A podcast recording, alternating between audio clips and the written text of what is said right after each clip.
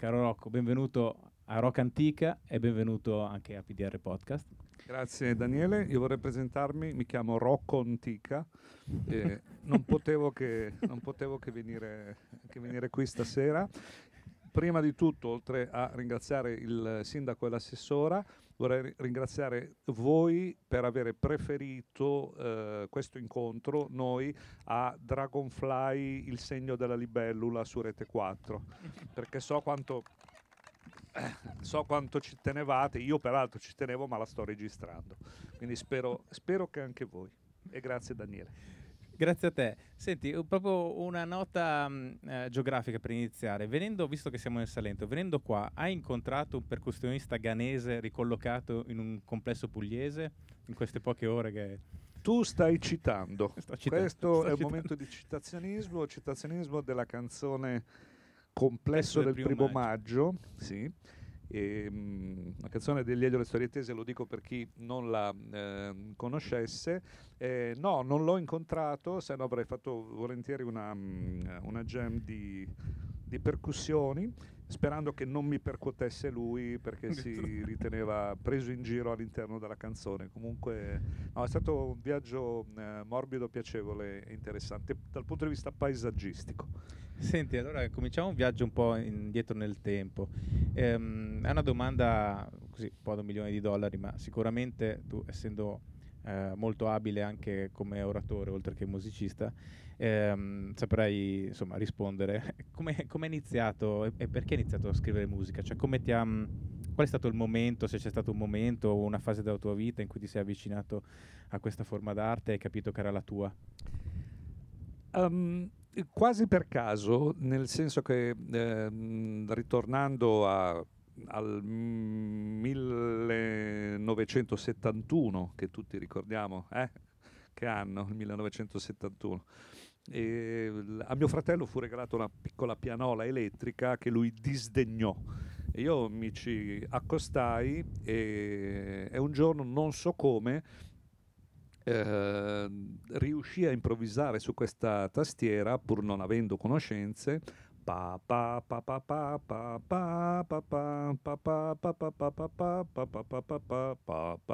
che tutti conosciamo come l'Eurovisione. In realtà è l'introduzione al Te Deum di Charpentier, un'opera che contiene musica meravigliosa, e mi ricordo i miei genitori, sa suonare la musica da solo. In quel momento mi portarono da un maestro di musica che fece la differenza, un giovane maestro di musica che mi introdusse alle prime nozioni e mi portò fino a un elementare esame introduttivo al conservatorio, e poi la cosa partì da lì. Non scrivevo ancora musica, la prima occasione in cui scrissi musica fu violentemente tarpata da un insegnante dal quale mi portarono per un'audizione, non il mio maestro, perché scrissi un arrangiamento jazz, secondo me, in realtà era una piccola schifezza, di Bianco Natale. E scende giù dal cielo bianca, e fu questo, e la risposta fu non perdere tempo con queste stupidaggini, e io ricordo che lucidamente pensai: perfetto, io perderò tutto il mio tempo con queste stupidaggini, e la cosa procedette in questo senso.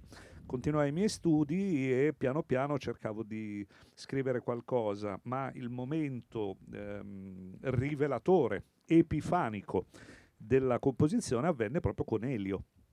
Elio era compagno di scuola di mio fratello, io lo conobbi quando lui aveva 16 anni, io ne avevo 14, e all'inizio suonavamo solo musica classica, perché lui studiava flauto traverso al conservatorio, si diplomò, più virtuoso di me, che invece mi fermai all'8° anno, e all'inizio suonavamo Mozart, Telemann, Benedetto Marcello, Bach. Poi la rivelazione fu uno spartito di musica di liscio, che si chiamava Quando la mazurca si ballava sull'aia. Prendemmo questo spartito, iniziamo a suonarlo e poi ad elaborarlo. In quel momento tutti e due scoprimmo che ci piacevano le variazioni sul tema, e lui mi sottopose una delle sue prime canzoni che si chiamava Elio. La canzone di Elio si chiamava Elio e parlava del sole, Elio nel senso di sole, e diceva: Elio in estate è in afelio e in inverno è in perielio. O Elio. Credo che afelio e perielio, ma non sono sicuro, potete dirmelo voi, si riferisca a alla posizione del sole nell'orizzonte. Ma dici che si è deciso anche lì poi in nuce che poi sarebbe stato il nome della band, ci sarebbe stato Elio dentro? Beh, diciamo che la band esisteva già potenzialmente e la band era lui stesso. Io non suonai subito con lui perché ero comunque più giovane, ero soggetto a dinamiche familiari un po' più restrittive. Poi dopo, non si dice poi dopo, però dai, perdonatemi. In seguito già delle persone in fondo, poi dopo se ne vanno via. E poi su TripAdvisor, esatto. Su TripAdvisor scrivono poi dopo Nightmare Experience in Rocco Antica. Così bello fino a quel momento, era anche gratis. Poi dopo. Poi dopo. Dopo però dirò anche piuttosto che, per dire certo. Oltre a. E così iniziò la storia, iniziamo a scrivere insieme. La prima canzone che scrivemmo insieme, credo, fosse quella che si chiama Silos, che parla del riciclaggio, non in senso criminale ma in senso virtuoso e ambientalistico, dei fluidi del corpo umano all'interno di silos nel quale stoccarli, non si sa ancora per cosa, non c'erano le conoscenze tecniche di oggi. All'epoca dicevamo solo: noi mettiamole lì, poi torneranno utili. Sai che c'è un racconto di Camilleri con un personaggio che credo sia una specie di serial killer che fa esattamente questo? Non penso sia successivo, si sarà ispirato forse. Sì, ma sai, Camilleri era un amico, io mi ricordo che gli dissi più volte: prendi pure tutti gli spunti che desideri. Per esempio gli ho detto: come a me come cantante piace molto Albano. Lui mi fa: mi stai facendo venire un'idea. E poi niente, il resto è storia. Senti, vabbè, quindi in realtà sin da subito avete unito la musica alla comicità, all'ironia, al surreale. Cioè non c'è stato, a parte diciamo quando studiavate musica classica, però quando si trattava di farla per voi, partendo da voi, non avete avuto dubbi in questo senso? No, l'intenzione era già in partenza. Chiedo scusa per il francesismo, la cazzata permanente, cioè riuscire, questo era un intento lucidamente espresso già agli inizi, riuscire a dare un valido supporto musicale, cioè una buona esecuzione tecnicamente parlando, a materiale che fosse leggero, divertente, faceto. Prima di noi, e noi non saremmo esistiti se non fossero esistiti loro, c'erano gli Skiantos di Fricantonia a Bologna. Gli Skiantos erano dirompenti, erano rivoluzionari e innovativi, ma suonavano male e se ne facevano un vanto. Noi riuscivamo a mettere insieme qualcosa di più credibile, quindi in questo senso ritengo che abbiamo sviluppato e fatto tesoro di quell'eredità.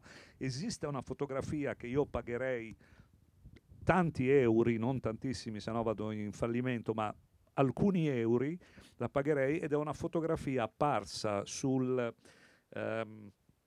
Corriere d'Informazione, che era un quotidiano pomeridiano, quando c'erano i quotidiani pomeridiani che usciva a Milano, e a commento di un concerto tenuto dagli Skiantos alla Palazzina Liberty, che è questo luogo poi reso famoso da Dario Fo e Franca Rame, che lo presero in gestione, gli Skiantos dove gli Skiantos fecero il loro primo concerto fuori da Bologna, si erano sempre esibiti nei locali, nelle osterie bolognesi, e uscivano da Bologna per la prima volta e arrivarono in Milano. Ebbene, c'è questa foto. Vi invito a ricordare il film Shining, dove nel finale o nel sottofinale si vede quella lunga carrellata rallentata sulle persone al bar, e distingui Jack Nicholson in una foto presa decenni e decenni prima. Bene, c'è questa foto dove si vede Fricantoni che colpisce il pubblico a verdura fresca, tirando verdura, e nel pubblico vedi un quindicenne Elio così, come San Paolo sulla strada per Damasco. Infatti lui dice: io quella sera mi dissi, io voglio fare questa cosa. Quindi la cosa bella è che grazie al rosato, non mi ricordo più come era iniziato il discorso, però mi ricordo che stiamo finendo era sul questo. Legame, sul fatto che sin da subito... Ah, sin da subito, esatto. Sì, eccolo lì. Okay. Sin da subito era la parola chiave. E tra l'altro hai detto una cosa molto interessante sul fatto che voi avete fatto questo genere di musica su cui c'erano dei precedenti, ma con un livello tecnico realisticamente superiore, che è quello che ti dicono sempre i musicisti che capisce di musica quando parla di voi, di Elio e le Storie Tese, dice: e non solo fanno quei testi, ma sono dei grandissimi musicisti, no? Sempre questa è la frase. Non so, sì, se che è la frase che poi viene utilizzata anche dai detrattori, okay, quando dicono: ah, che palle sentire che le Storie Tese alla fine sono dei grandissimi musicisti, a me fanno cagare, e quindi chi se ne frega che siano dei bravi musicisti. Quindi okay, viene declinata in varie versioni. No, basta. Devo guidare. Allora ci servirà... Credo che ci servirà comunque dell'acqua, a cui non abbiamo stupidamente pensato. No, saggiamente, non stupidamente. Senti, come funziona il tuo processo creativo quando cominci a scrivere musica? Ci sono cose che fai sempre? C'è momenti in cui sei più produttivo di altri, o totalmente a caso? Non credo, però. Dipende davvero dai periodi che sto vivendo, e dipende anche dagli anni a cui, grazie mille, dagli anni a cui ci riferiamo. Quando ho iniziato a comporre, nei primi anni di Tese, ero famelico e iperproduttivo, nel senso che scrivevo moltissimo perché volevo cercare di fare qualcosa che mi soddisfacesse, partendo dall'esempio dei compositori che ho sempre ammirato maggiormente, Lennon e McCartney fra tutti. Non potendo aspirare a quelle altezze, cercavo di studiare il loro metodo compositivo, desumendolo dalle composizioni, cercando di ispirarmi. Successivamente è partita una sorta di autocensura, cioè di ogni cosa che scrivevo, mi capita ancora oggi, dico: ma perché devo fare il tentativo di scrivere qualcosa che è già stato detto prima di me e molto meglio di me? Dico, non c'è gioco, cioè scrivo, inizio con i primi accordi della canzone e dico: no, questa somiglia già a un'altra, questa somiglia già a un'altra, e molto spesso mi fermo e mi abbatto. Poi invece, quando così, grazie o all'entusiasmo o agli psicofarmaci, che hanno una loro parte, devo dire, lascio perdere qualche pudore, allora inizio a scrivere con maggiore interesse. C'è stato un bel periodo con gli Elio e le Storie Tese, e si riferisce ai primi dischi, quindi diciamo quelli degli anni 90, in cui fummo colti da una sorta di, lo chiamerei, furore creativo, nel senso che vedevamo che qualsiasi idea, se rispettata, tra virgolette, cioè qualsiasi stupidaggine, se però presa seriamente, prendere seriamente la stupidaggine sembra strano da dire, ma è così, riusciva a produrre frutto. Questo esempio, per esempio, viene dal fatto che molte canzoni che abbiamo scritto sono state scritte fondandosi sulla casualità, l'assoluta casualità, cioè prendendo parole a caso da un dizionario e decidendo che la canzone avrebbe parlato di quell'argomento. Oppure quando eravamo in crisi di, non in crisi di idee, ma pacificamente non avevamo nessuno spunto particolare, prendevamo un titolo di giornale, ne estraevamo un concetto e scrivevamo una canzone su quel concetto. Per esempio, non so chi conosca il repertorio di Elio e le Storie Tese, c'è una canzone che si chiama Cateto, che appartiene al primo disco, e un frammento di questa canzone è l'adagio per archi e oboe di Benedetto Marcello, detto anche anonimo veneziano perché contenuto nel omonimo film, omonimo veneziano anzi, che noi abbiamo preso, messo allo specchio, girando lo spartito e trascrivendo quello che veniva fuori per moto contrario. Abbiamo detto, bella questa melodia, non ricordava l'originale, però era uno spunto dal quale partire, quindi facemmo così. Un altro esempio è questo, una canzone più recente, cantata insieme a Giorgia, che non è TVMDB, ma è I nudi tra i nudisti, si riferisce a una splendida idea del chitarrista Cesareo, il quale disse, oh ragazzi, se non abbiamo un'idea, prendiamo una canzone già bella, la giriamo al contrario e la facciamo come suona al contrario. Noi ci guadagniamo perché non ci sforziamo, e se la canzone è bella dritta è facile che sia bella anche storta. Per cui abbiamo preso, se vi capita, c'è anche su YouTube questa cosa, se volete ascoltarla, cercate Elvis Presley, I nudi fra i nudisti, e sentirete la canzone Suspicious Mind di Elvis, che girata dalla fine all'inizio, proprio il reverse, è la nostra canzone. Lo diciamo adesso che è passata in prescrizione, certo. Per cui diciamo gli eredi Presley non possono okay. venire più a farci causa, però quello è stato il meccanismo. Comunque prendere, manipolare, sostituire, fare le costruzioni, il meccano, il Lego con la musica. Ecco, allora, visto che stiamo parlando proprio di questo, Supergiovane com'è nata? Una delle mie canzoni preferite. Supergiovane appartiene a quel metodo compositivo che noi abbiamo applicato a diverse canzoni. Una è Servi della Gleba, l'altra è Caratiamo e l'altra è Supergiovane. Cioè, quando identificavamo un argomento che ritenevamo essere fertile di spunti, noi facevamo prima una versione in prosa. Cioè non ci avvicinavamo neanche agli strumenti, scrivevamo solo fenomenologia del personaggio. Quindi abbiamo detto, chi è Supergiovane? Supergiovane è il supereroe accessibile, il supereroe un po' tamarro come noi stessi, come certi amici dei giardinetti, quelli che vanno con la bici impennando. Ebbene, decidemmo che Supergiovane andava sulla Vespa o l'ambretta, sempre in impennata, per cui per togliere peso al mezzo aveva tolto la ruota davanti, tanto chi se ne fa niente della ruota davanti, se stai sempre pennando non ti serve a niente, solo peso inutile, zavorra. Anche qui anni dopo lo fecero i rapper in America, ispirandosi chiaramente a Supergiovane nei video. Vedi, gli amici rapper che saluto, come Camilleri, i rapper Camilleri, siamo tutti una piccola compagnia. E tanto Camilleri stesso con quella voce sarebbe stato un ottimo rapper.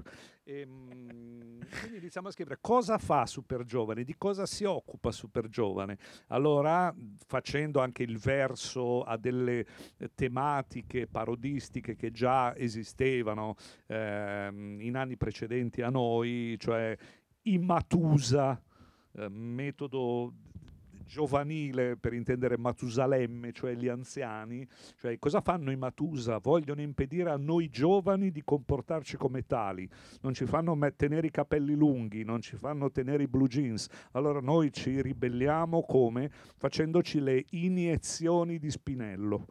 Certo. Quindi esageravamo i temi, e quindi prima mettevamo i fenomeni che intendevamo trattare e poi facevamo una spunta su quelli che ci davano maggiore soddisfazione. Nella prima versione di Supergiovane era previsto un intervento di Piero Pelù e Ghigo Renzulli dei Litfiba, perché Supergiovane nella prima, ripeto, sua incarnazione doveva essere Piero Pelù e Ghigo Renzulli doveva essere il suo fido scudiero, come okay, Don Chisciotte, okay, e Sancho. Doveva esserci Supergiovane e il Giovenca.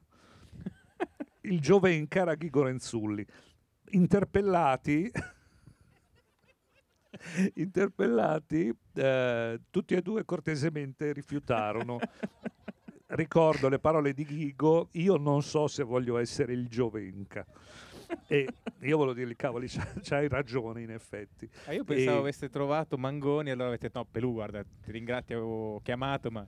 Allora, c'è stato un primo tentativo di Ghigo e Piero e poi abbiamo detto chi meglio di Mangoni, perché già brillava per sue caratteristiche, certo, e pregi personali. E poi con Piero e Ghigo fecero dei brevi contributi alla canzone Litfiba Tornate Insieme, che noi scrivemmo quando loro si erano separati. Ma tra l'altro questa cosa che mi dici, che io non sapevo assolutamente, che appunto prima scrivevate il testo anche in questa maniera quasi letteraria, forse aiuta a capire anche perché i pezzi di quel periodo, appunto Servi della Gleba, altra hit pazzesca e diciamo anche pezzo maestro di vita per tanti ragazzi che crescevano in quell'epoca, che si potevano finalmente riconoscere in qualcosa di musicale, e anche Caratiamo, insomma, cioè hanno creato un immaginario, cioè non erano solo pezzi singoli molto belli presi singolarmente, ma avevano una coerenza e appunto avevate creato un mondo, cosa che di solito fanno i libri, i romanzi o le serie o gli autori appunto letterari, ma in genere i musicisti si distinguiscono.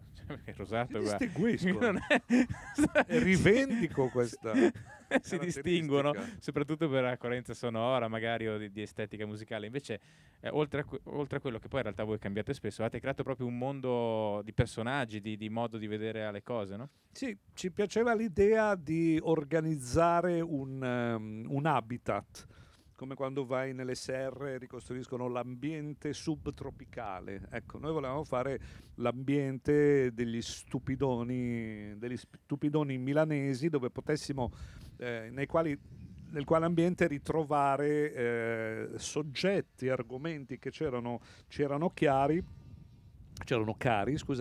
e metterli poi a disposizione dell'uditorio che eventualmente li gradisse. Non a caso una delle migliori soddisfazioni raccolte negli anni è trovare persone che ci dicono: nel nostro giro di amici a distanza di 20 anni rimane quel tale modo di dire tratto dalla vostra canzone, e questo è sicuramente motivo d'orgoglio, perché il narcisismo di ogni autore o compositore è quello di lasciare un riferimento. Io c'ho un momento così nel mio prossimo romanzo che deve ancora uscire, che devo ancora finire di scrivere, ma già c'è questo momento che è la citazione del famoso "mi metto una scopa in culo e ti rammazzo la stanza". C'è nel tuo libro? Sì, nel futuro libro. Anzi, se volete prenotarlo già, perché... Ok, non mi risultano accordi con il nostro ufficio legale, peraltro, quindi potremmo parlarne.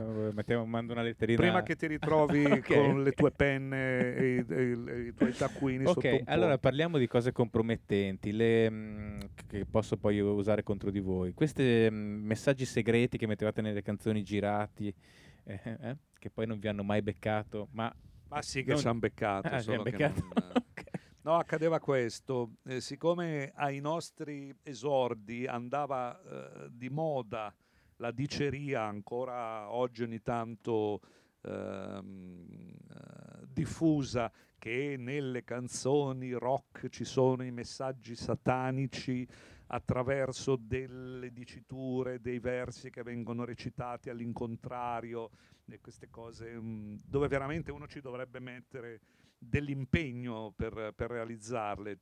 Si dice che nei dischi dei Led Zeppelin ci sono invocazioni a Satana, che in vari gruppi Black Sabbath esistano cose di questo genere. Quello che io penso personalmente è che questi musicisti erano lì a farsi i sandwich di droga e non avrebbero avuto la lucidità di mettersi a registrare una cosa al contrario per invocare Satana. Quindi abbiamo sempre riso di questa cosa, ma ridendo la volevamo citare, lasciando per i cavoli suoi Satana, citando magari Santana, che è un pochino più accessibile, o se no Carlos Satana, che potrebbe essere il chitarrista più cattivo del mondo. E quindi iniziammo a prenderci delle piccole soddisfazioni personali e a infilare effettivamente all'interno dei nostri dischi dei frammenti dove magari ascoltando voi sentite in realtà dice delle cose che non posso ripetere qui in questo momento, ma cose abbastanza cospicue per significato e o implicazioni penali qualora la persona interessata si fosse riconosciuta all'interno di sì. L'abbiamo fatto diverse volte con grande soddisfazione, però appunto per il solito scopo, cioè fare gli asini, come diceva la maestra delle elementari. Perché fate gli asini? Risposta: perché non farli? Ma è un discrimine? Ve lo passava come discrimine la maestra? Allora, io della maestra mi ricordo che mi censurò un disegnino che feci, perché la maestra faceva anche l'ora di religione e ci chiese di illustrare degli episodi evangelici, biblici, tra cui io sono la vite e voi tralci. Io disegnai una serie di bulloni con la vite in mezzo e ricordo ancora i 3 segni blu, neanche rossi, 4 scritto in cifre e in lettere, come negli assegni, no?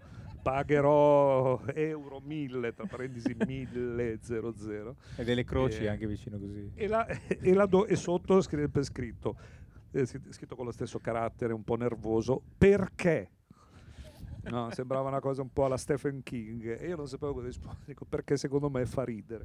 Esatto.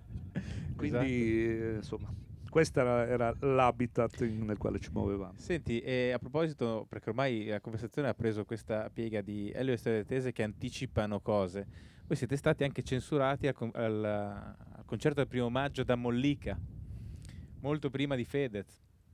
Guarda, faccio questo movimento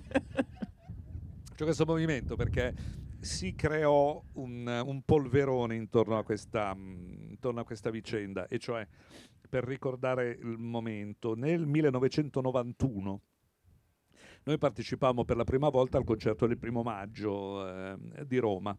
Elio disse: non andiamo a fare la carrellata di canzoni come fanno tutti, cerchiamo di fare un minimo alla differenza. Lui all'epoca si era appassionato a una questione ampiamente dibattuta, ma non troppo, che riguardava la commissione parlamentare per il luogo a procedere nei confronti dei deputati in qualche modo coinvolti in vicende di malaffare, e era risultato che questa commissione, a fronte di cito cifre quasi a caso ma non troppo, a fronte di 590 casi sollevati, ne aveva archiviati 530, ritenendo il non luogo a procedere, e all'interno di questi c'erano vicende abbastanza gravi, per cui Elio disse: facciamo una canzone che citi questo argomento. Noi dichiarammo alla richiesta dei funzionari RAI il brano che avremmo dovuto interpretare, che era Cassonetto differenziato per il frutto del peccato, in realtà a pochi secondi... Non è che proprio partiva benissimo per la Rai, immagino. Sì, ma l'avevano accettato, gli andava bene. E poi a distanza, dopo 15 secondi dall'inizio del pezzo, cambiammo pezzo radicalmente e iniziamo questa canzone che avevamo chiamato Sabbiature, nel senso di insabbiamento. Posso dire a distanza di 30 anni, quasi sì, 30 anni, 32, che avevano ragione loro, e cioè se tu prendi accordi e dici io garantisco che la mia esibizione avrà questi contenuti e poi disattendi la tua dichiarazione, non ti stai comportando lealmente. Poi poco importa che gli interlocutori non fossero proprio di specchiata moralità, però loro si ritrovarono dall'avere nel programma una canzone di 3 minuti di Elio e le Storie Tese che parlava del cassonetto ad avere sul palco un ingombro fisico di 5 minuti e passa prima che ci interrompessero di Elio e le Storie Tese, che fanno una cosa che fece saltare sulla sedia a molti funzionari, perché ritenevano che questa cosa lì potesse creare problemi, e ripeto, avevano ragione, noi eravamo semplicemente molto divertiti dalla cosa, ma non avevamo considerato che non era un comportamento particolarmente leale, anche perché lì diciamo, questa canzone non era certo all'indirizzo di quei funzionari Rai, era all'indirizzo di altre persone, per cui il povero Mollica Vincenzo ricevette l'ordine, si trovò davanti a una telecamera e detto, vai tu, tagliali e intervista chi c'è, e lui abbrancò Ricchi Gianco, e c'era lì povero Ricchi Gianco, anche lui un po' spaurito, che la cosa si sente nella registrazione perché l'abbiamo pubblicata su un disco, e c'è Mollica che deve creare al momento, allora dice Ricchi Gianco, cantautore rock, questo rock, allora Ricchi Gianco, insomma sì, questo rock è il rock delle mie radici, e intanto in sottofondo si sente, questo è il particolare che amo di più di tutta l'esibizione, siccome tolsero le telecamere sul palco, mentre noi venivamo rimossi fisicamente, cioè vennero questi signori molto grossi che ci presero e ci portarono via, ma erano molto cortesi, tipo dai non mi crea problemi, te prego, non mi sta a creare problemi, e ci portavano via, e mentre portano via Elio dice guardate come Jim Morrison, perché c'è il famoso filmato di Jim Morrison che viene portato via. Quindi posso dire una cosa, avevano ragione loro, però è stato un bel momento. Senti, e invece altre cose che facevate e che in realtà fate ancora, ma forse anche perché sono state fatte a quel tempo e quindi ormai non ve le possono più censurare, ma la domanda che ti faccio, alcune canzoni che avete scritto in quegli anni oggi si potrebbero scrivere, sì, ma avrebbero quella diffusione che hanno avuto in quegli anni, girerebbero in radio? Allora, gli ultimi anni sono stati la discesa verso gli inferi di un modo cosiddetto politicamente corretto che personalmente mi fa orrore e ribrezzo. Cioè, ci troviamo in un punto di totale ribaltamento, mentre all'epoca della mia gioventù bisognava vedersela con magari una vecchia guardia, una retroguardia un po' bigotta che diceva quelle che state usando sono parolacce che non andrebbero usate, argomenti che non andrebbero toccati. Oggi ci si ritrova, io vado per i 60 anni, ci si ritrova con studenti universitari di buona famiglia che fanno quadrato dicendo che è offensivo rivolgersi a una persona senza considerare i pronomi che quella persona desidera essere usati nei suoi confronti, situazioni in cui fare dell'umorismo su temi, argomenti, maggioranze, minoranze non va bene perché qualcuno si potrebbe offendere. Io dico, meno male che qualcuno si offende, cioè il senso di reazione e di contrasto che può derivare dal dialogo che si origina fra due soggetti. Io mi ritengo offeso da quello che tu mi hai detto. Perfetto, parliamo di questo sentimento che provi, parliamo del motivo per cui ti senti offeso. Io ti dirò perché invece non dovresti sentirti offeso. Cioè, questo genera movimento, genera delle dinamiche. Diversamente rimane tutto immobile, tutto incrostato. Io dico, meno male che qualcuno si offende. Anch'io mi offendo, ma per certi argomenti, per il modo in cui sono trattati, però non nego a chi si esprime la possibilità di esprimermi, anzi farò del mio meglio per dimostrare quanto si sbaglia. Cioè, io oggi leggevo, solo per fare un brevissimo excursus, leggevo su Twitter di questa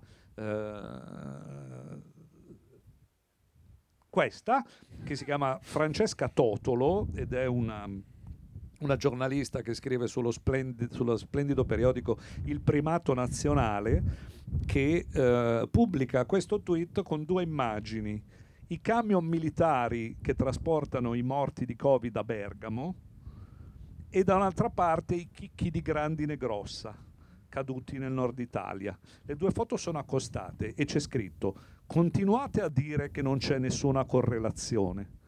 Okay. Come a dire che c'è una relazione tra i morti di Covid e lo spessore delle palle di grandine.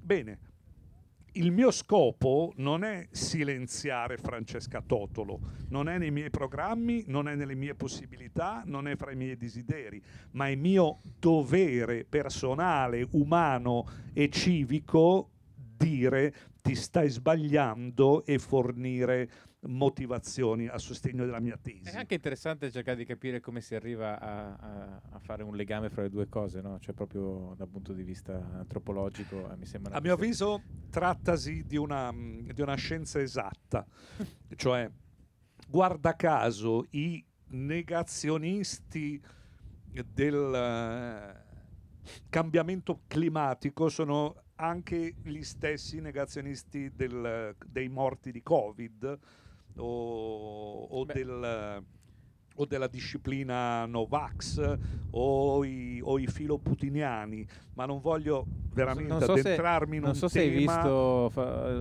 dall'aeroporto di Brindisi a qua quei milioni di ulivi morti. Cioè, nel senso, qua c'è stato lo stesso fenomeno con i negazionisti della Xylella, che sono molto contigui. Poi anche a questo modo di vedere, ma sì, c'è un po' una forma mentis che si ritrova spesso e volentieri.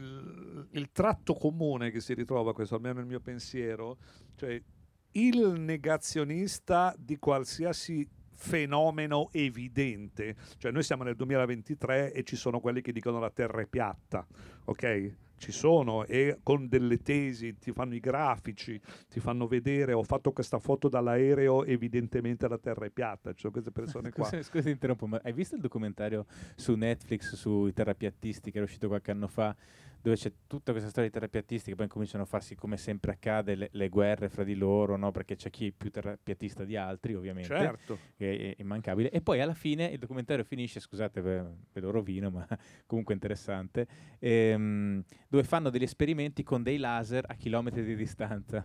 E a un certo punto li fanno a tale distanza che incomincia a venire fuori la curvatura della Terra, e c'è un momento di panico e il documentario finisce su questo, capito? Sì. Bellissimo. Quindi lì però capisci che il problema non è col metodo scientifico in sé, ma col fatto che loro pensano che chi lavora in quei campi siano tutti compattamente corrotti. Certo, cioè esiste tutto un disegno che unisce milioni di persone che hanno organizzato e coperto il fatto che non siamo mai stati su quel posto lì perché, come dice la Totolo, Totoro, dice come hanno fatto ad andarci con una scatoletta di tonno con la stagnola intorno e le antenne del, certo, meccano.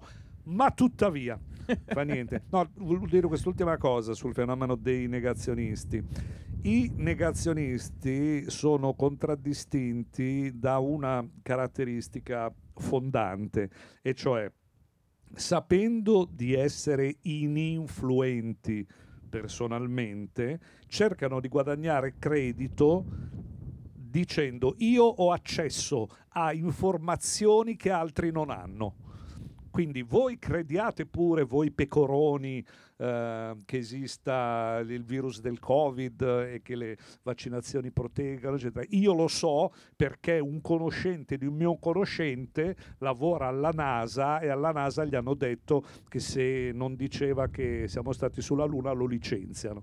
E quindi esatto. No, è un modo, diciamo... È mio cugino, noi abbiamo fatto una canzone esatto. su questa cosa, si chiama Mio cugino. È un modo per salire le gerarchie sociali in un attimo, cioè basta una teoria del complotto, due cose lette su internet e all'improvviso sei lì seduto con i leader globali, no? che ti hanno fatto arrivare esatto. Quell'informazione. Tra l'altro, sulla cosa che dicevi prima dell'offendersi e delle offese, mi è venuto in mente mentre parlavi una cosa che... Posso aggiungere, perdonami, solo una cosa, certo.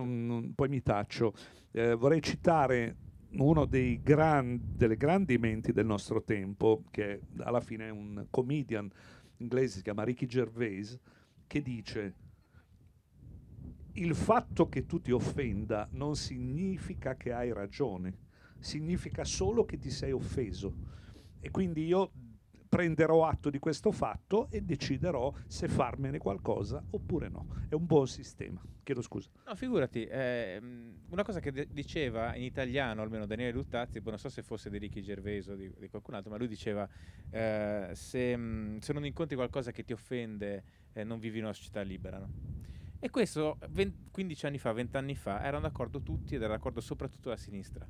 E abbiamo fatto un giro a 180 gradi da questa cosa. Adesso è il contrario, cioè se non si blocca qualcosa che ti offende, allora non vivi in una società libera. Questo è quello che pensano, diciamo, magari le nuove generazioni. Perché la preoccupazione principale è il marketing, e ripeto, il marketing, le leggi di mercato. E come faccio ad essere percepito... Guarda, ti stanno tagliando il microfono, hai visto? Va bene, come...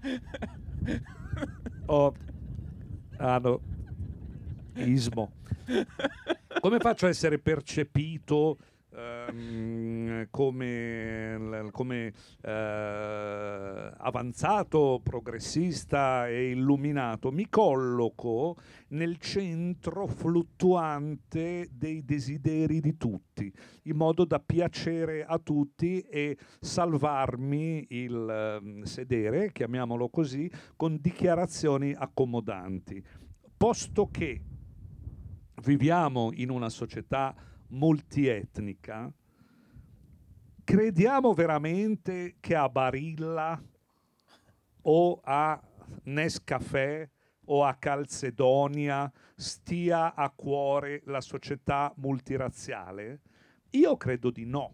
Io credo che a Barilla, Calzedonia, Ford o chi altro interessi mettersi al sicuro. Ecco che nel mio spot c'è una famiglia di 2 donne con un bambino afroamericano.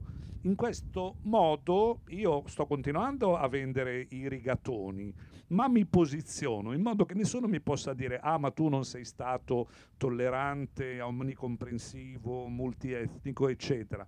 Ma questa cosa mi dà fastidio ancora di più, perché si vede che la finalità non è l'inclusione, la finalità non è una apertura di vedute, la finalità è: cerchiamo di fare in modo di essere percepiti come equidistanti, certo, illuminati, politicamente corretti, in modo che quando il giorno in cui ci sarà un qualche regolamento di conti, ehi gente, ma io avevo fatto lo spot con la famiglia multietnica. Certo, assolutamente, ma tra l'altro ti faccio un esempio. Questa chiacchierata di questa sera, oltre ad essere qui per le persone che ci sono, finirà poi anche su YouTube. Ora, già queste cose che tu hai detto, poi io quando la carico sul canale YouTube devo flaggare, cioè devo indicare alcune cose, ci sono dei contenuti sensibili. Ah, i contenuti sensibili. E sì, per queste cose che hai appena finito di dire... Scrivi che io sono sensibile. No, ma come persona, già questo proprio disattiva... Sono tenero. Disattiva, diciamo, tutta una serie di... Funziona così: temi sensibili e ti esclude una parte di sponsorizzazioni. Temi molto sensibili, zero sponsorizzazioni, non puoi monetizzare video. Ora a me non cambia niente, perché questo per me è un progetto laterale e il piacere di parlare, diciamo, e dire quello che si pensa è impagabile. Però se questo fosse il mio mestiere principale, tu dici una cosa del genere, a me vengono i capelli bianchi, perché vuol dire che quel lavoro poi non viene pagato, no?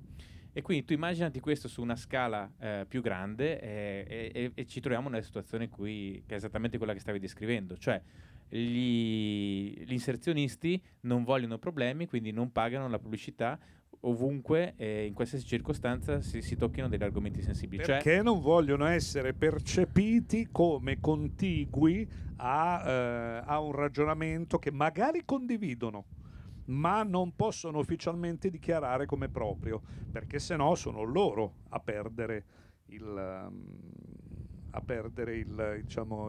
tornaconto commerciale. Esatto, e quindi saliamo ancora di livello e parlami di quella volta che avete fatto un film porno con Rocco Siffredi. Va bene. Ci sono minorenni?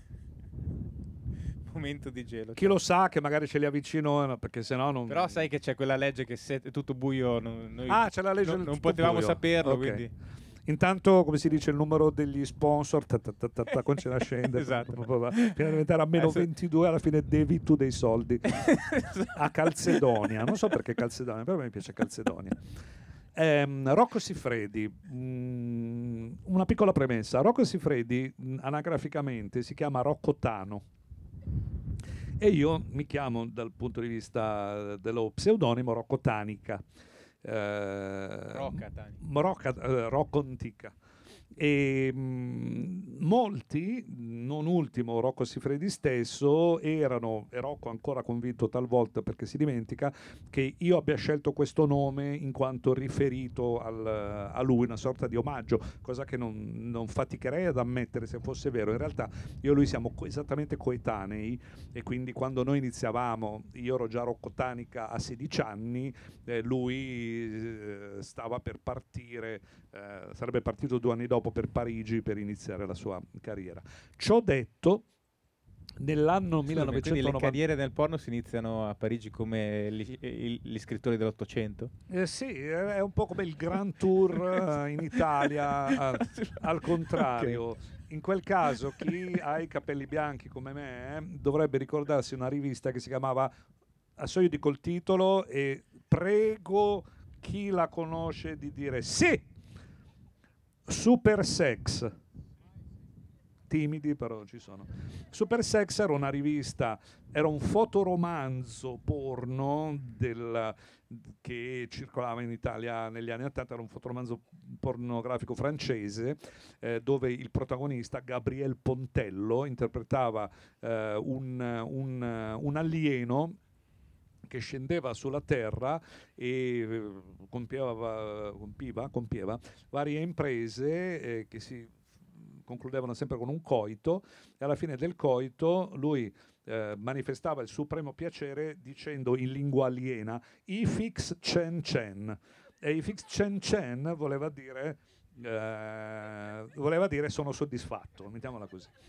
E lui era molto celebre, Pontello. Rocco Siffredi si presenta da Pontello, chiede di metterlo alla prova, supera bene la prova e poi inizia la sua carriera. Quindi, per dire che non c'è relazione fra i due nomi. Nel 96 noi eravamo appena stati a Sanremo e stavamo per mettere sul mercato un disco che conteneva la canzone La terra dei cachi e diverse altre. A me era venuta in mente l'idea di accompagnare ogni canzone con un videoclip girato espressamente, che vedesse noi e Elio e le Storie Tese sul davanti nel proscenio a eseguire il nostro pezzo e i nostri strumenti, e nel retroscena Rocco Siffredi che faceva all'amore con le sue colleghe. Il progetto iniziò così, e poi invece Rocco propose facciamo invece che io giro un film che parla di voi, e noi accettammo questa proposta, per cui nacque questo film dal titolo ancora oggi reperibile che si chiama Rocco e le Storie Tese, ma Rocco è lui, che ha un interessantissima evoluzione narrativa, e cioè inizia così. C'è quello che arriva con le pizze. E poi, no. Che arriva con arriva con le videocassette. Okay. La storia è così, che noi e le Storie Tese andiamo in tournée e allora ci fermiamo a casa di Rocco Siffredi per farci prestare delle VHS porno. Questo è il film concepito da Rocco. E Rocco ci consegna queste videocassette e poi decide che siamo così amici che lui andrà in giro per il mondo a raccogliere le più famose pornostar per invitarle alla Festa delle Medie, che è una canzone, nostra canzone, si chiama Tapparella e parla delle festicciole che si facevano in età adolescenziale alle scuole medie, ballando i balli lenti e queste cose. Quindi la storia è che Rocco farà la Festa delle Medie per i ripetenti, diciamo così, per gli adulti.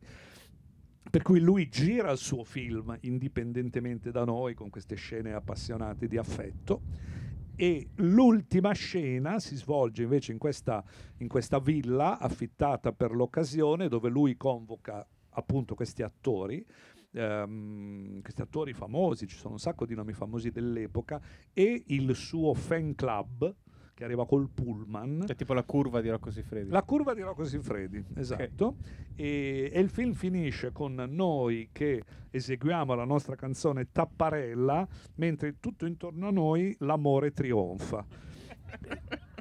E ci siamo noi un po', ripeto, quindi per questo chiedevo se c'erano minorenni in sala, perché certe cose meriterebbero anche una vaga gestualità.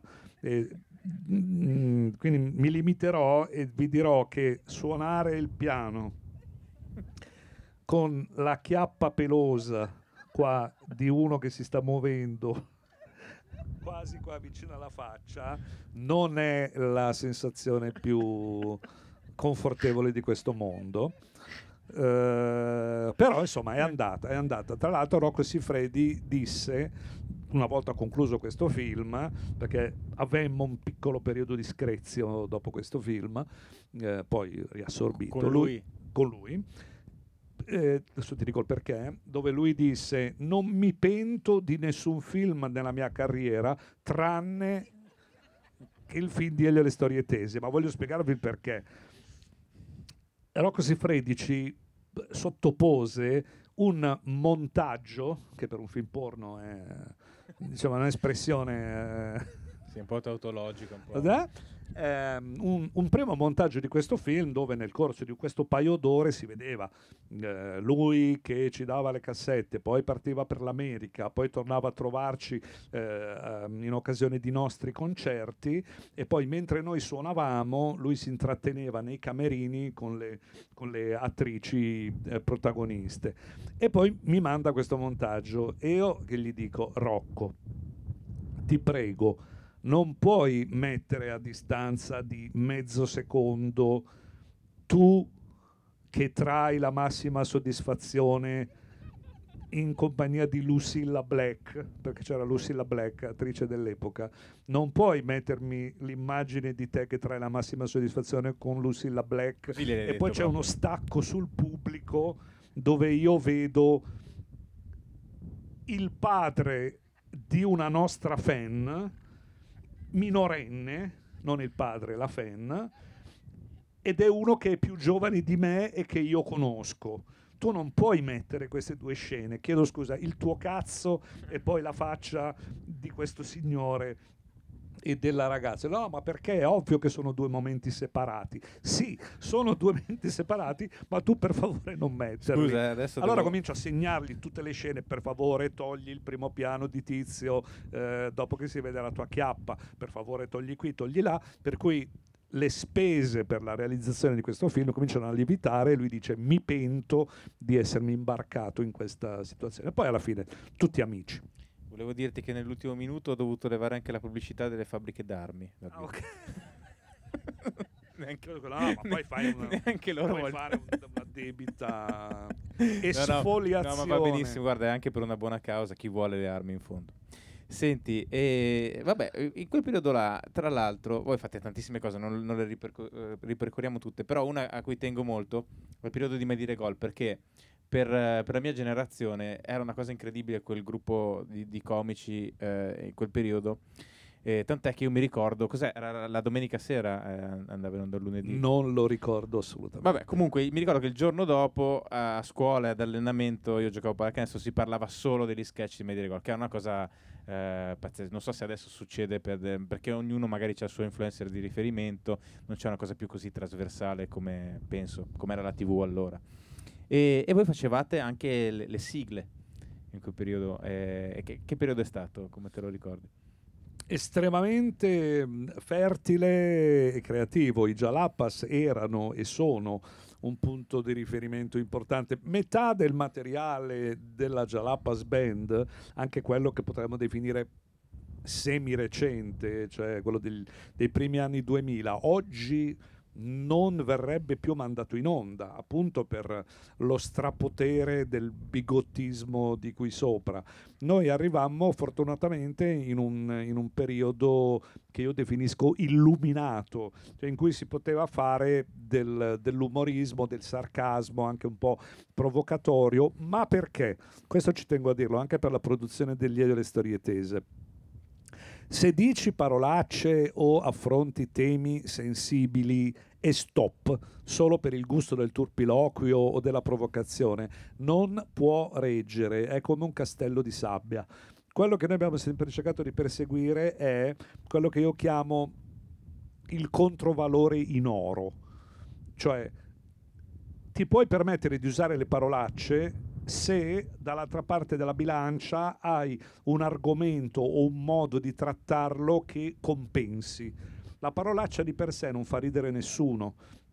La parolaccia all'interno della barzelletta veramente gustosa è giustificata dal meccanismo della barzelletta, dal meccanismo comico. Ebbene, con i Gialappa's era così, non era la provocazione fino a se stessa, e quindi avevamo modo, cioè era veramente un laboratorio creativo, una palestra creativa, e c'erano, oltre a grandi autori come Walter Fontana, c'erano interpreti che erano autori a loro volta, come Paola Cortellesi, come Maurizio Crozza, come Fabio De Luigi, come Paolo Endel, che avevano un proprio patrimonio personale di risorse umoristiche e culturali, per cui si poteva fare umorismo su tutto perché c'era un contrappeso, cosa che spesso oggi non ritrovo.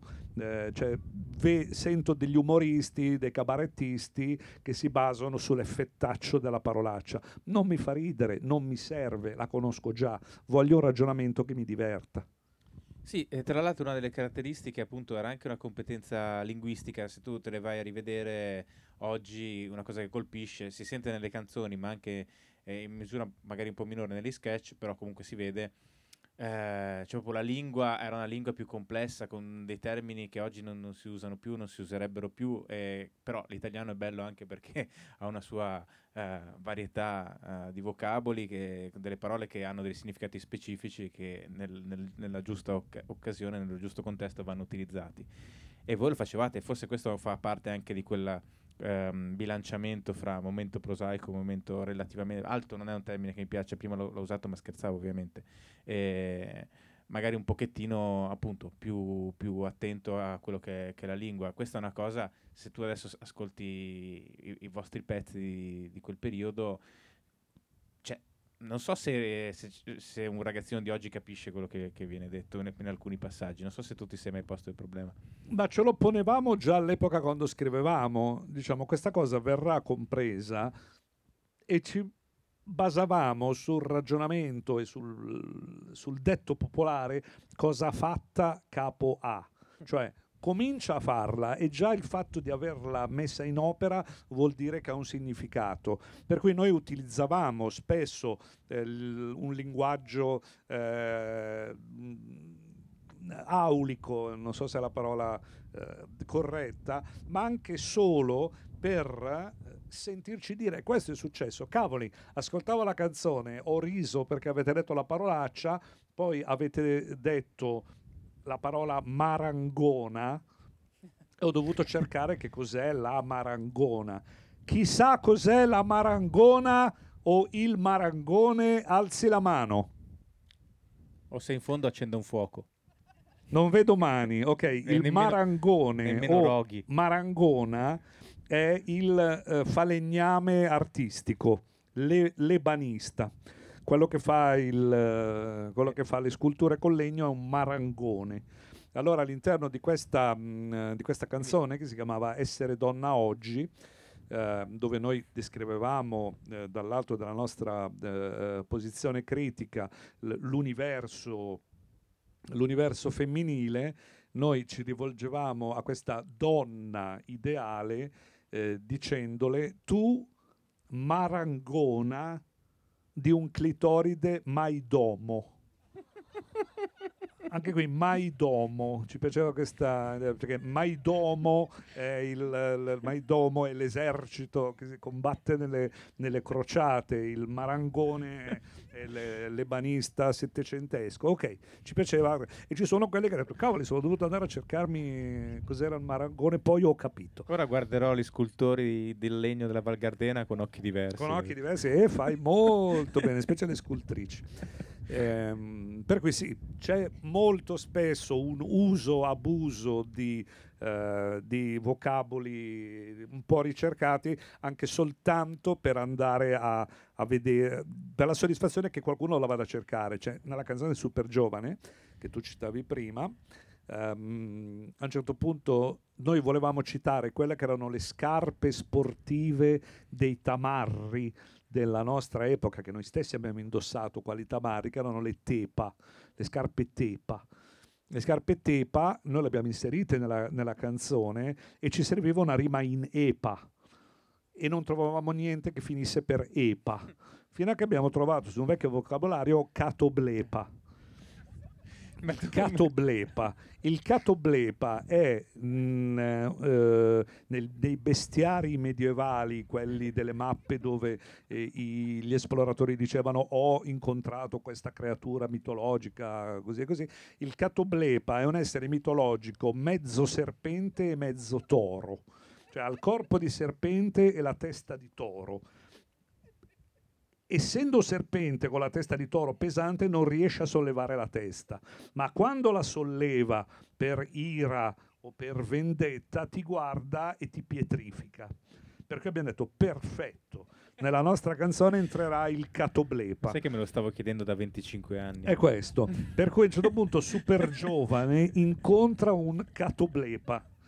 Il catoblepa muore nel tentativo di salvare Supergiovane dalla minaccia dei Matusa, e Supergiovane commosso dice: catoblepa, catoblepa, io ti dono le mie tepa per il viaggio che conduce all'aldilà.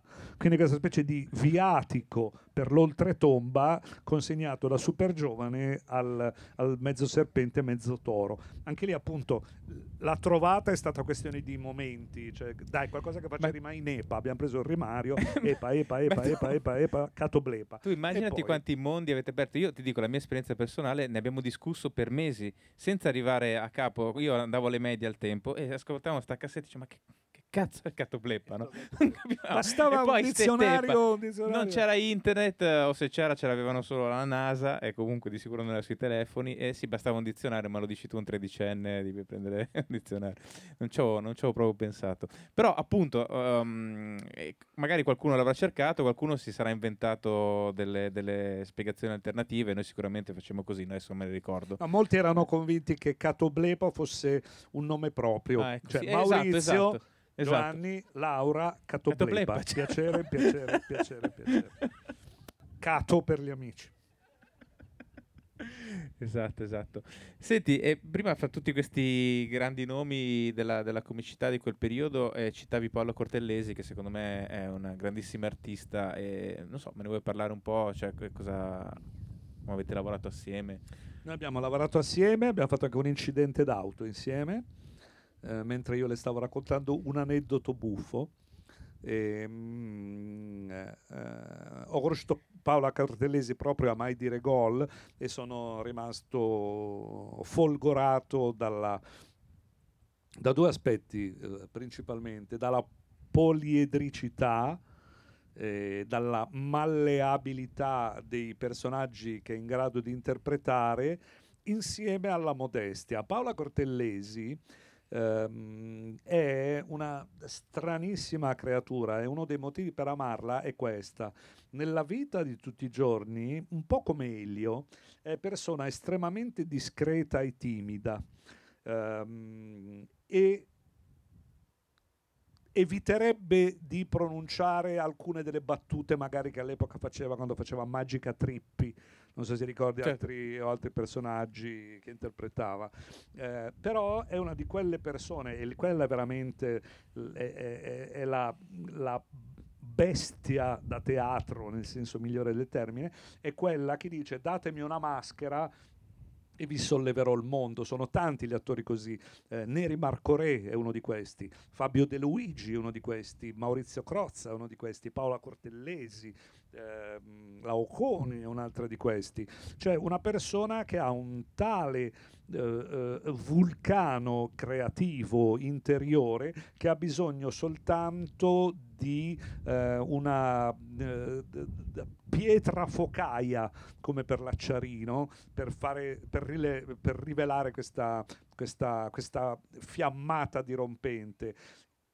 Quello che ha Paola Cortellesi, a differenza di altre attrici o attori della sua generazione o di diverse generazioni, che è effettivamente una persona spiritosa anche nella vita. È pieno di persone che hanno una comicità esplosiva e magari le frequenti da vicino e può rimanere anche un minimo deluso. Per esempio Corrado Guzzanti è uno di questi, che dice ma io pensavo che fosse molto più così. Elio è uno di questi. Elio è una persona così mite, discreta, modesta sulle sue. Mi è capitato spesso di essere in giro e trovare persone che magari ci fanno un complimento e lui non è sgarbato, è semplicemente schivo. Gli dicono bravissimo Elio, le tue canzoni hanno segnato un momento epocale della mia vita, e lui dice grazie, cosa posso dire se non grazie, e si ferma. Okay. E le persone dicono ma te non eri simpatico? E lui dice cosa devo dire? Mi sono tatuato il catoblepa sul braccio. Lui dice bene, bravo. Però appunto Elio all'interno di questa modalità molto, molto schiva e riflessiva che quando vediamo in televisione magari non si rivela, ha poi delle uscite meravigliose. Una volta eravamo in Piazza del Duomo, transitavamo in Piazza del Duomo e arriva qualcuno, come succede a volte, col telefono per farsi una foto e non chiede vogliamo farci una foto insieme, semplicemente arriva, abbraccia e fa la foto. Elio gli dice 2 euro e dice dice, no, 2 euro. Fa in che senso 2 euro? E dice scusa, ti ho visto, hai appena fatto la foto col piccione e gli hai dato 2 euro a quello del grano turco, io valgo meno del piccione. Oh cazzo, credevo che eri un po' più simpatico Elio. Ma vaffanculo. Ecco, questo è l'Elio che mi piace, perché appunto fa collimare estremi inaspettati. Senti, tu hai scritto un bel libro, ne hai scritti più di uno in realtà, ma l'ultimo si chiama Non siamo mai stati sulla Terra, è uscito per Il Saggiatore, e parliamone. Tra l'altro, se vuoi, io ho anche qua una copia perché ci sono molte cose pregevoli dentro, se vuoi leggere qualcosa, se prima vuoi spiegarmi come nasce e perché l'hai scritto. Va bene, cerco tanto di essere breve, che per uno prolisso recupero la copia. Sì, dai, se ce ne sono 2 possiamo fare una lettura. Io ne ho una, però c'è un libraio che forse ci può dare la sua. Grazie, così gentili. Accade che all'inizio della pestilenza, cioè quando ci chiudono tutti in casa nel 2020, molte persone si trovano un impiego virtuoso e creativo, imparo il tedesco, imparo il tango, rivernicio la casa e altre cose del genere.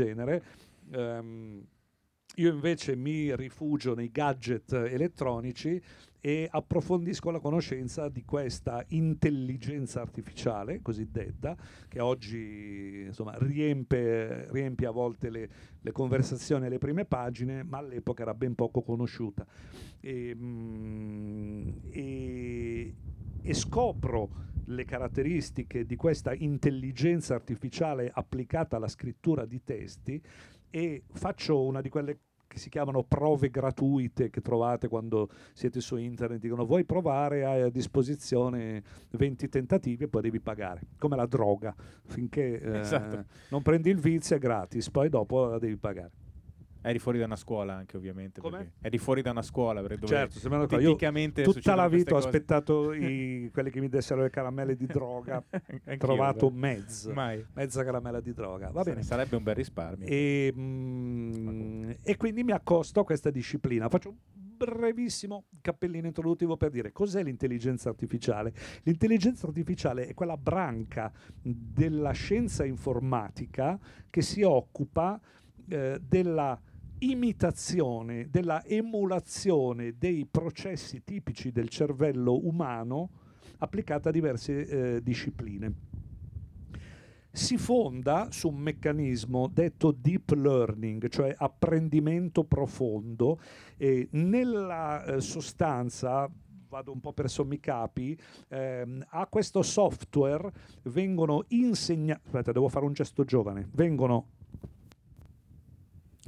insegnate una serie di nozioni, in questo caso centinaia di miliardi di informazioni che possono essere libri, dizionari, giornali e quant'altro, sotto forma di cosiddetti token, cioè singole informazioni.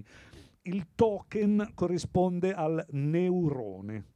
Sto andando un po' sul tecnico pur senza possedere questa materia, ma è per indicare che con questa disciplina si riescono a ricostruire, appunto emulare meccanismi del cervello umano nel ragionamento. Dico solo emulare, perché all'interno del termine intelligenza artificiale il 50% della definizione è sbagliata, cioè intelligenza, mettetela da parte, non c'è intelligenza nell'intelligenza artificiale. Se intelligenza è coscienza di sé, cogito ergo sum, all'interno di questo meccanismo non c'è. Semplicemente l'intelligenza artificiale applicata ai testi, come quella che ho utilizzato io, si basa su analogie, probabilità e statistica. Cioè, a questo sistema sono stati insegnati miliardi di parole e di concetti. Una volta interrogato il sistema va a raccogliere i riferimenti dei quali è a conoscenza. Cioè, se tu parli di calcio e dici calcio, stadio, attaccante, fuori gioco, io, intelligenza artificiale, vado a cercare quelle informazioni. Dove le ho ritrovate? Dove le ho già sentite? All'interno delle istruzioni che ho ricevuto, che contengono anche agonismo, Coppa UEFA, pallone, rete, gol. Per cui a seconda di quello che l'intelligenza artificiale rileva, in questo caso nello scritto, risponde per analogie. Ah, stiamo parlando di sport? Ok, parliamo di sport. Stiamo parlando di spazio e cosmo? Parliamo di spazio e cosmo. Per cui, data questa premessa, chiedo scusa della noia, mi sono addormentato anch'io, ho deciso di mettermi a scrivere facendo un po' per uno. Cioè, io scrivevo una parte, poi facevo enter e il sistema rispondeva per analogie. Così facendo ho creato una serie di racconti, saggi, descrizioni, interviste, eccetera, eccetera. No, volevo solo aggiungere la tua descrizione di come funziona, no? Che le reti neurali, ad esempio, quando ci esce fuori trova l'autobus nelle fotografie, no? Ti viene, oppure riscrivi queste lettere, quello è diciamo uno sfruttamento non pagato del lavoro umano per alimentare una rete neurale che un giorno ti ruberà il lavoro. Esatto, perché tu insegni alla rete neurale, riconoscendo, quando vi dicono segna tutte le scale, tutti i ponti contenuti in questa immagine, tu stai raccontando e spiegando, esatto, giustamente, questa che io ti sto indicando è un autobus, e quindi in questo modo il sistema si svilupperà e ci ucciderà tutti. Esatto, però non prima di giovedì prossimo, quindi quindi siamo a posto. A posto, esatto. No, tra l'altro tu fai questa scelta tipografica, diciamo, di usare due caratteri diversi, senza il quale sarebbe anche difficile in realtà capire quali sono le parti dell'intelligenza artificiale e quali le tue, perché si amalgamano molto bene. Tu te l'aspettavi? Cioè, nel senso di raggiungere un risultato così? In realtà, al di là della scelta, al di là della selezione di questi capitoli, che ha comportato un circo. Possiamo, scusa, avere un'altra copia del libro? Grazie mille. Te do questa. Grazie. Al di là dei contenuti, diciamo, finali di questo libro,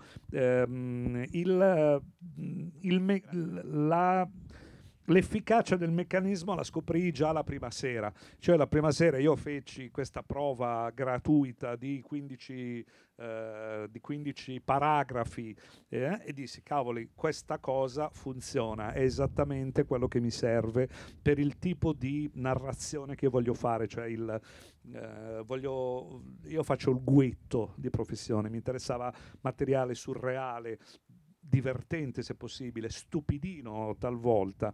Se qualcuno ha dimestichezza con il cosiddetto chat GPT e l'ha utilizzato, cioè il sistema oggi più in uso, è diventato ricco di limiti, di margini politicamente corretti, per cui non c'è verso che venga fuori qualcosa di un minimo ardito o provocatorio, eccetera. Nel 2020 questi vincoli non c'erano, il sistema era più primordiale e l'effetto era molto più libero e liberatorio, e per cui io ho prediletto questo sistema, nonostante già cominciassero a nascere sistemi più complessi, mettiamoli così.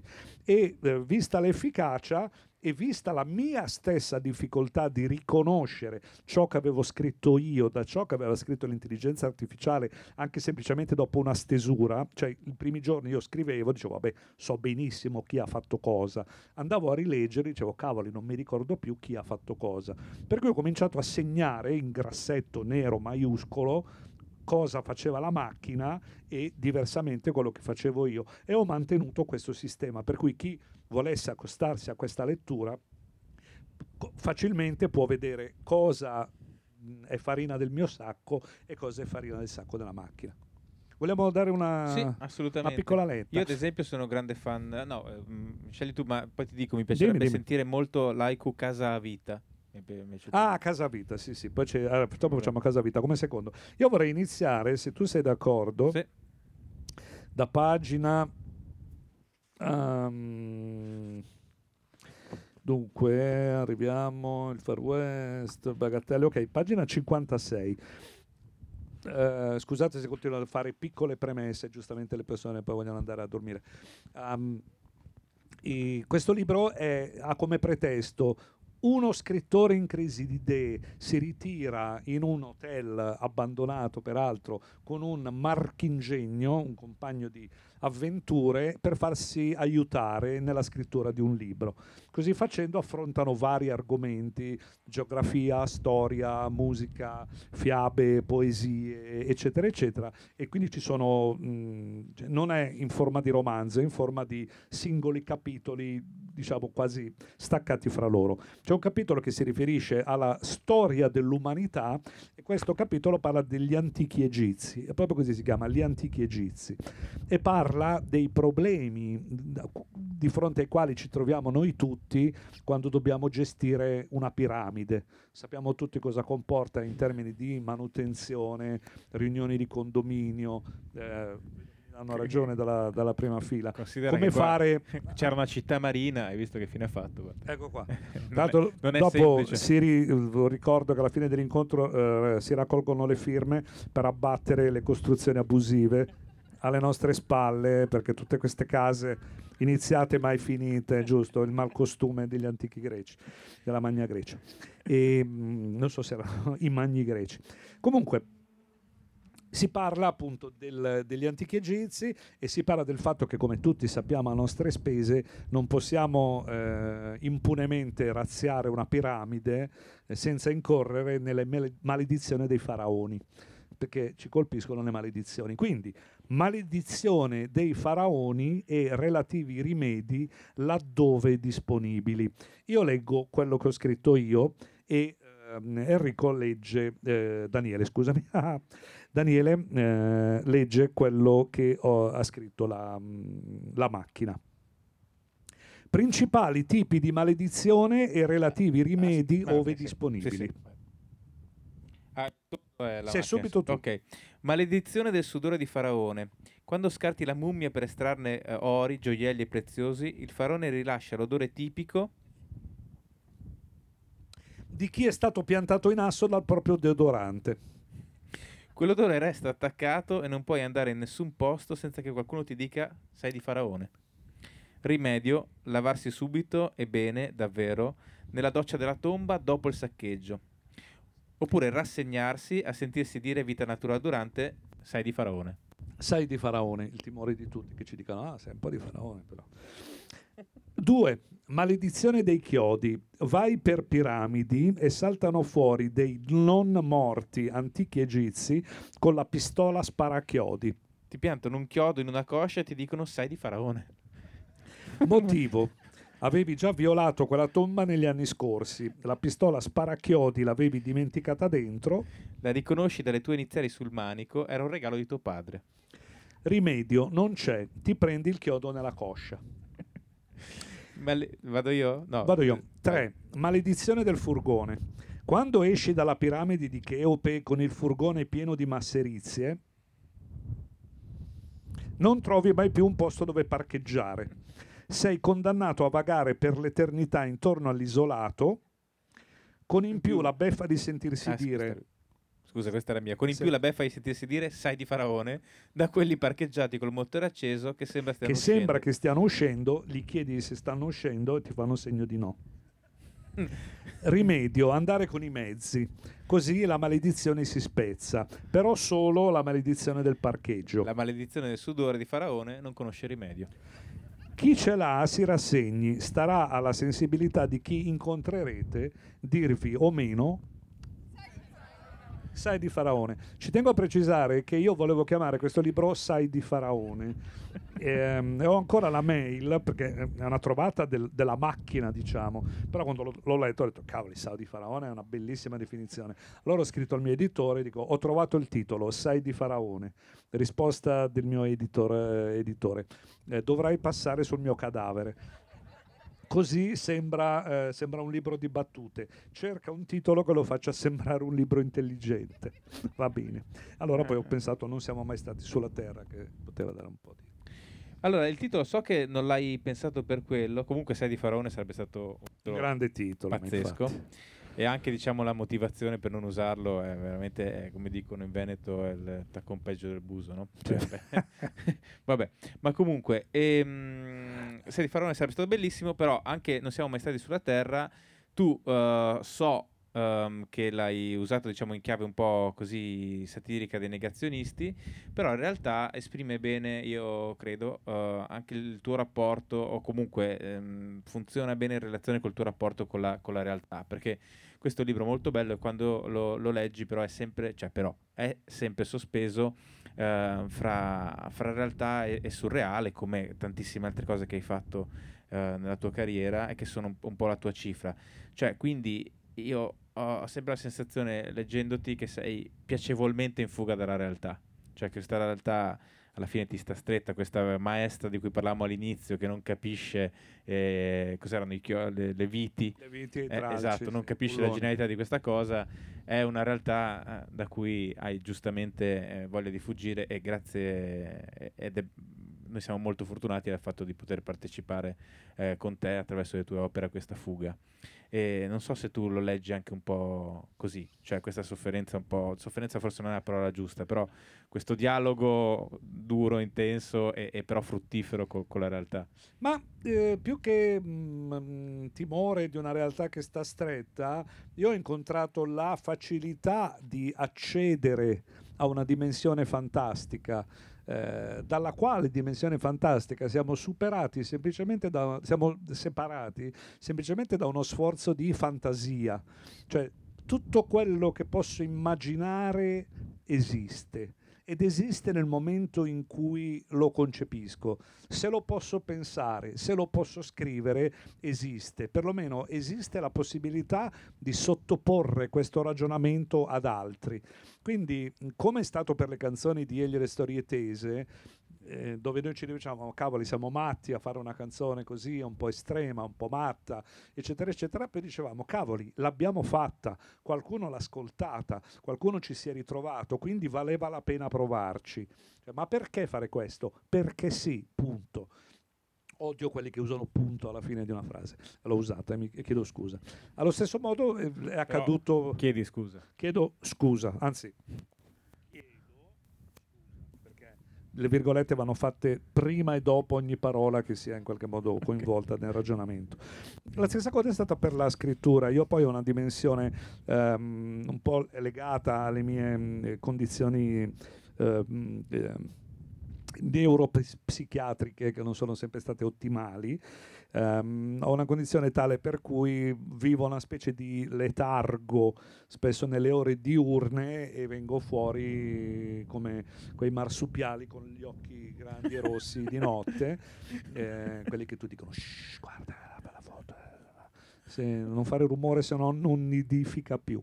Queste cose qua, ecco, io nidifico la notte e mi piace scrivere e mettere insieme eventi, spero creativi, quando tutto è silente. Se più tardi qua, mi sa che è pieno di posti per nidificare. Ah sì, sì, dopo intendo dimenticare. E vi raccomando di guardare la mia danza dell'accoppiamento, che come il pavone merita veramente.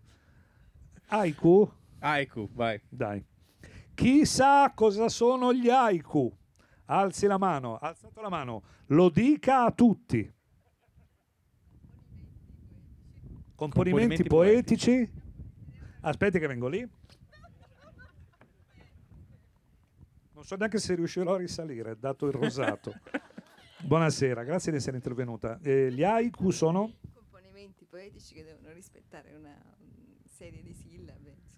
Esatto, componimenti poetici di origine medievale giapponese, formati da 3 versi e 17 sillabe in originale, anche se la sillaba giapponese, del giapponese medievale, come tutti sappiamo del resto, non è paragonabile all'utilizzo delle sillabe odierne, però ha questa caratteristica. 3 versi soli, l'argomento in genere riguarda fenomeni naturali, stagionali, l'osservazione di cielo, stelle, natura e così via. E io ero affascinato da questo meccanismo. Allora ho usato questa specifica funzione dell'intelligenza artificiale, quella di ritenere informazioni. E siccome oltre alle informazioni originariamente inserite nel sistema, nel software, ci sono quelle che puoi tu fornire momento per momento. Allora io ho preso quelli cosiddetti 100 haiku più riusciti, più belli della tradizione, li ho inseriti nella memoria del sistema, e poi gli ho detto, date queste premesse, inventane di nuovi.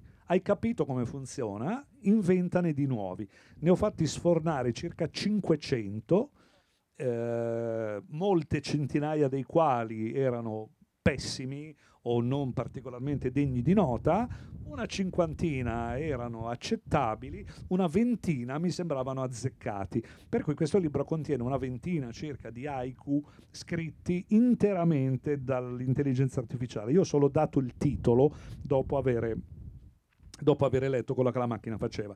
Vorrei prima leggervi alcuni degli haiku originali, così da capire la natura del talento di questi poeti giapponesi, e poi leggiamo quelli della macchina. Allora, ripeto, punti di vista, osservazioni istantanee, momentanee. La campana del tempio tace, ma il suono continua a uscire dai fiori. Il tetto si è bruciato. Ora posso vedere la luna. Quindi questo di necessità virtù. Mi è bruciata la casa, ma mi accontento del fatto che adesso posso vedere una meravigliosa stellata attraverso il buco del tetto. Ciliegi in fiore sul far della sera. Anche quest'oggi è diventato ieri. Questi sono di poeti giapponesi del 1400-1500. Poi c'è anche Giuseppe Ungaretti che ha scritto degli haiku, anche Umberto Eco ha scritto degli haiku, anche Raymond Queneau ha scritto degli haiku. Questo è un haiku di Ungaretti che ci mette anche il titolo, perché dice che la norma vorrebbe che l'haiku non avesse titolo, e invece Ungaretti dice: noi giovani ce lo mettiamo il titolo, a noi che ci frega. Note di maggio. Il cielo pone in capo ai minareti ghirlande di lumini. Giuseppe Ungaretti. Ok, queste le premesse. Ne ho inseriti un centinaio e questi sono, ve ne leggo alcuni di quelli che la macchina si è inventata. Casa a vita, cioè casa degli avi, casa degli antenati. Al vento sbatte la finestra. Il nonno sacramenta. E io adoro l'utilizzo del verbo sacramentare. Sì, anch'io, perché lo utilizzava mia nonna friulana e pensavo che fosse il suo dialetto, invece sacramentare è riportato anche da Treccani, eccetera, eccetera, come sappiamo l'utilizzo. Farsene un baffo. Vive di grazia inesorabile il salice, malgrado il decespugliatore. Quindi la dignità del salice, che nonostante il pericolo imminente si fa forte dalla sua grandezza, dalla sua potenza. Ce ne sono anche di così, mi sembrano puramente ispirati, tipo Montagnona. La cima del mondo spunta oltre le nuvole e arroventa il cuore. Io la trovo commovente, così come trovo commovente, mi sono tradito, Reciprocità. Ti ho pagata, come il canone TV. Ora baciami per un anno. E finirei senz'altro con... Ah no, aspetta, prima c'è Malauguratamente. Ripeto, questa è tutta farina del sacco del... Uno diceva, allora è merito suo, tu cosa hai fatto? Io ci ho messo intanto l'abbonamento della corrente elettrica, esatto. Perché questa cosa che costa 250 euro all'anno, abbonarsi. Allora, malauguratamente, cade il videofonino dalla barca, lampeggiando, scompare. E chiudiamo con Stupefazione tardiva. Esita lo spacciatore sul divano, sorpreso dalla mia morte. Rocco Antica. Daniele Righelli. Grazie a voi tutti. Grazie al sindaco, all'assessore, all'amministrazione comunale per questo invito. A voi tutti per la pazienza. Grazie a voi. Vogliamo fare... Abbiamo 5 minuti per delle una domanda? Sì, una se domanda. Ci sono, molto volentieri. Se ci sono delle domande... Accendete degli accendini là in fondo? Vedo delle luci? No? Nessuno? No? Abbiamo un microfono apposta, eh? Allora, beh, abbiamo messo in budget il microfono, se volete. Sì, ce n'è una. A lui.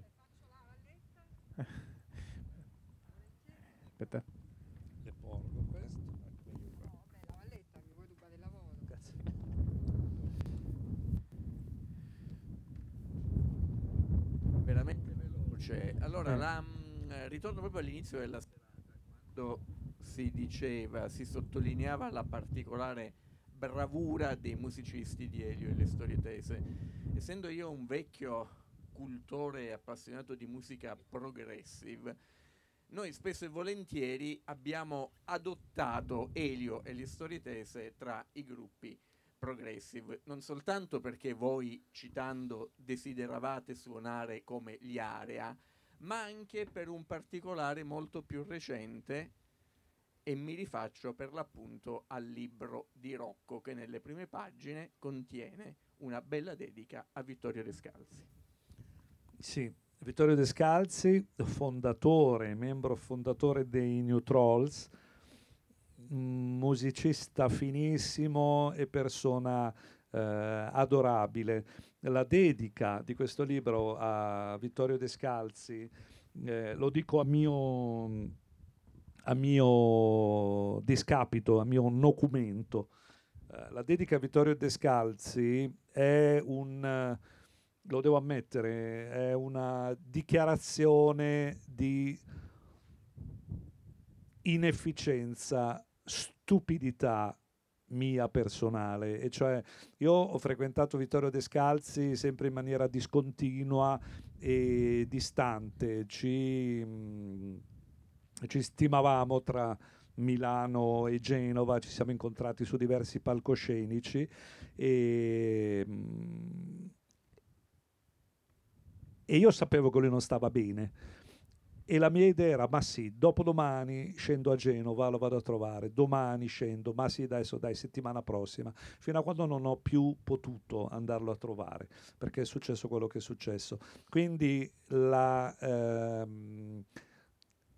dedica, sì, è un omaggio al grande musicista e all'essere umano di grande capacità, gentilezza e sapienza, ma è una ammissione di stupidità, la mia stupidità, quella di non avere considerato la possibilità di abbracciare una persona fin quando era presente, per cui mi prendo la responsabilità di ciò e quando ho dato alle stampe questo libro ho pensato che avrei voluto lasciare questa dedica perché fosse anche un affettuoso consiglio a chiunque se la fosse ritrovata davanti questa dedica, e cioè approfittate delle persone quando sono disponibili, approfittiamo, non devo insegnare niente a nessuno, approfittiamo delle persone quando ci sono, non rimpiangiamole quando non ci sono più, e questo è quanto.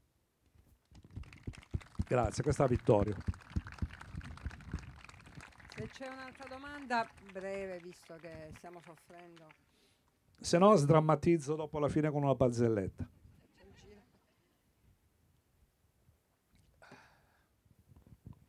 Dato che non è un omaggio al cognome vero di Rocco Siffredi, perché Tanica? Tanica perché all'interno degli Elio e le Storie Tese, prima che io entrassi ufficialmente nel gruppo dove c'era già una formazione poi fluidamente evolutasi, c'era questa abitudine di nonnismo. Il nonnismo per cui il nuovo entrato riceveva una sorta di battesimo del fuoco da chi era già presente, per cui ti becchi il nome che ti diamo. Nel mio caso, avendo io all'epoca, nei miei anni giovanili, una certa propensione per il consumo di alcolici, di birra in particolare, vengo soprannominato da Elio Tanica. Tanica nel senso di contenitore di alcolici, quindi non flute o calice, proprio tanica, nel senso che ci si versa dentro la roba con la pompa. Per cui io, che mi chiamo Conforti di cognome, all'inizio ero Confotanica, poi il nome si è evoluto in Roccotanica, perché noi avevamo scritto una canzone che si chiamava Vivi Rocco. Vivi Rocco.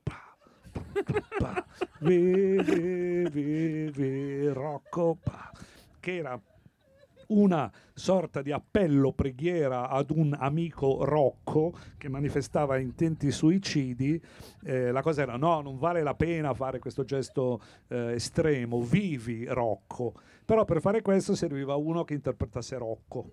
E quindi chi fa Rocco? Lo fai tu, lo faccio? No, io lì a quel punto ho la solo di chitarra, non posso cantare e suonare insieme. Insomma, alla fine abbiamo fatto la paglia più corta, io ho preso la paglia più corta e sono diventato Rocco Antica. Se no, se fosse uscito Cesareo, sarebbe stato Rocco Cesareo o Rocco Faso. E invece è venuto fuori Rocco per We Will Rock You e Tanica per le abitudini etiliche.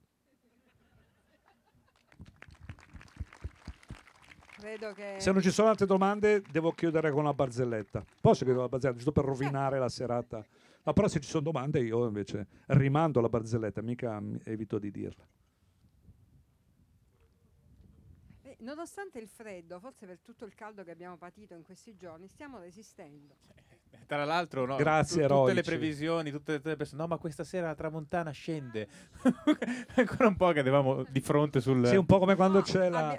Quando noi facevamo i concerti e c'era coperto, minacciava pioggia, tornado, uragano. Io ero felicissimo perché ero contento di andare in hotel senza suonare. E invece c'erano i miei colleghi che da allora e per sempre sono degli animali da palcoscenico molto energetici, vedevano un punto che anziché essere completamente nero era semplicemente grigio scuro, dicevano: beh, ma si sta aprendo.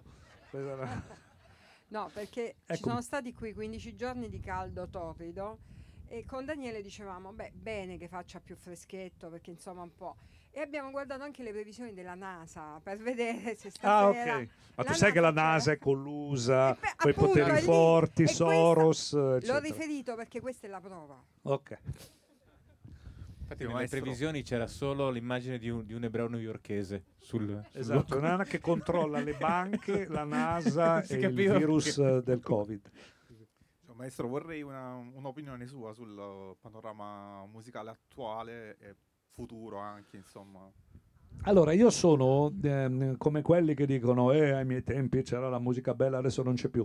No, non sono così pachidermico, ma ciò che posso dire della musica, del panorama attuale, è semplicemente ciò che mi deriva dall'ascolto delle cosiddette radio commerciali. Io adoro la musica di sottofondo, chiamiamola così.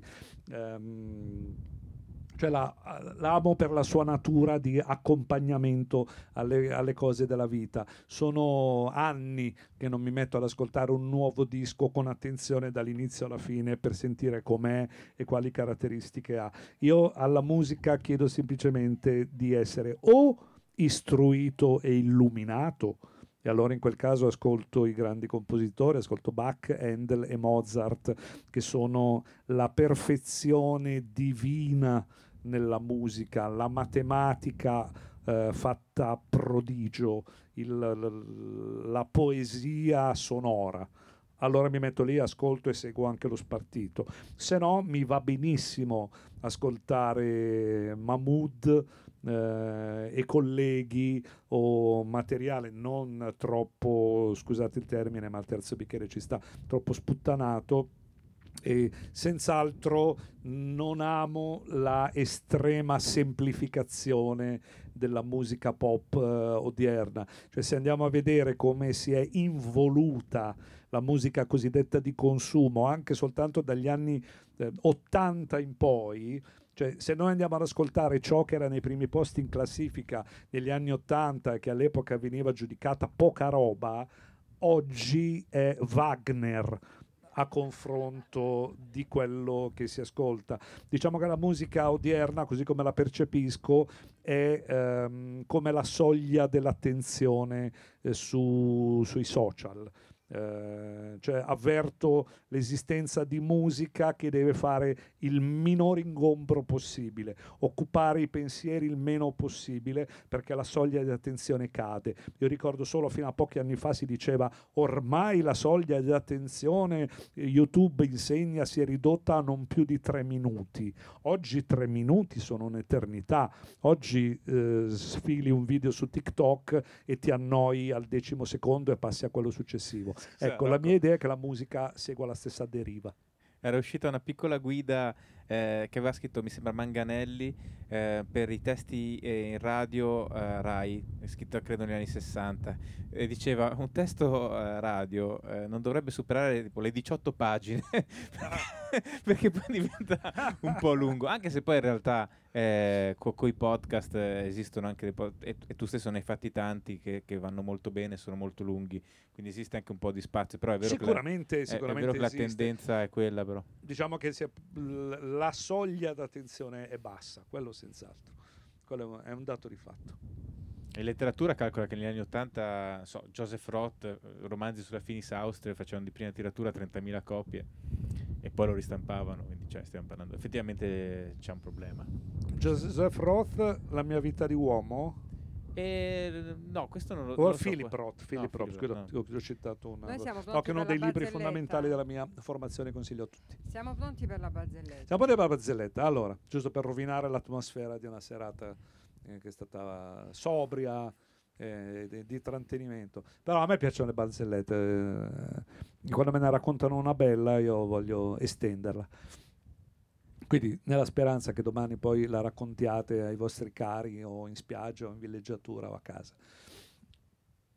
C'è questa signora molto, molto attraente che decide di prendere il sole sul balcone. È estate, è in città, quindi cerca un po' di privacy e copre la ringhiera del balcone con degli asciugamani in modo da avere la propria discrezione e la propria privacy. Si stende sulla sdraio e prende il sole lontano da occhi indiscreti.